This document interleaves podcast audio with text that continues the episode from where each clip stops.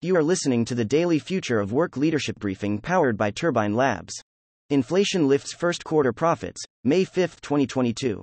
Let's get into today's top stories. The Federal Reserve on Wednesday issued its biggest rate hike in 22 years, raising interest rates by half a percentage point to counter inflation. Some economists fear that the Fed's actions could be too late for avoiding recession. More measures to cool the economy are expected throughout the year, potentially amounting to the fastest withdrawal of monetary support in decades. The agency warned that the war in Ukraine and pandemic lockdowns in China will likely continue to push prices higher in coming months. Inflation continues to lift first quarter profits for many companies, spurring better than expected earnings for Bud Brewer Anheuser-Busch InBev and a record quarterly profit for Shell. Strong oil and gas trading has contributed to surging profits for U.S. shale companies as well as UK energy giant BP, which reported more than a double in profits despite a hit of more than $24 billion from ditching its business in Russia.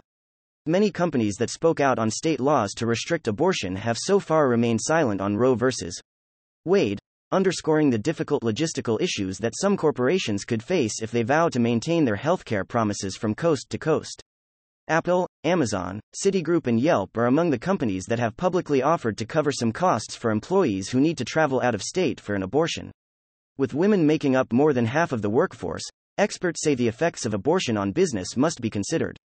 According to one paper, women who were unable to get abortions were less likely to be employed full time six months after denial of care.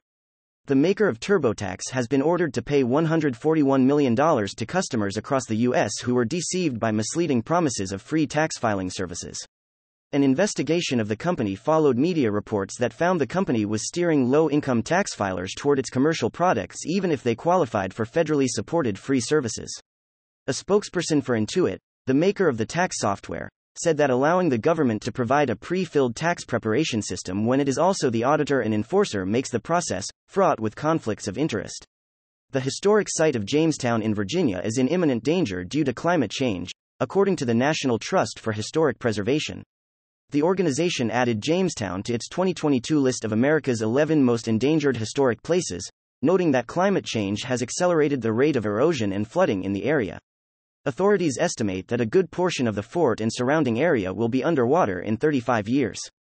Content facts Turbine Labs has tracked 15,248 media articles and blogs and 13,429 social media posts over the last 24 hours.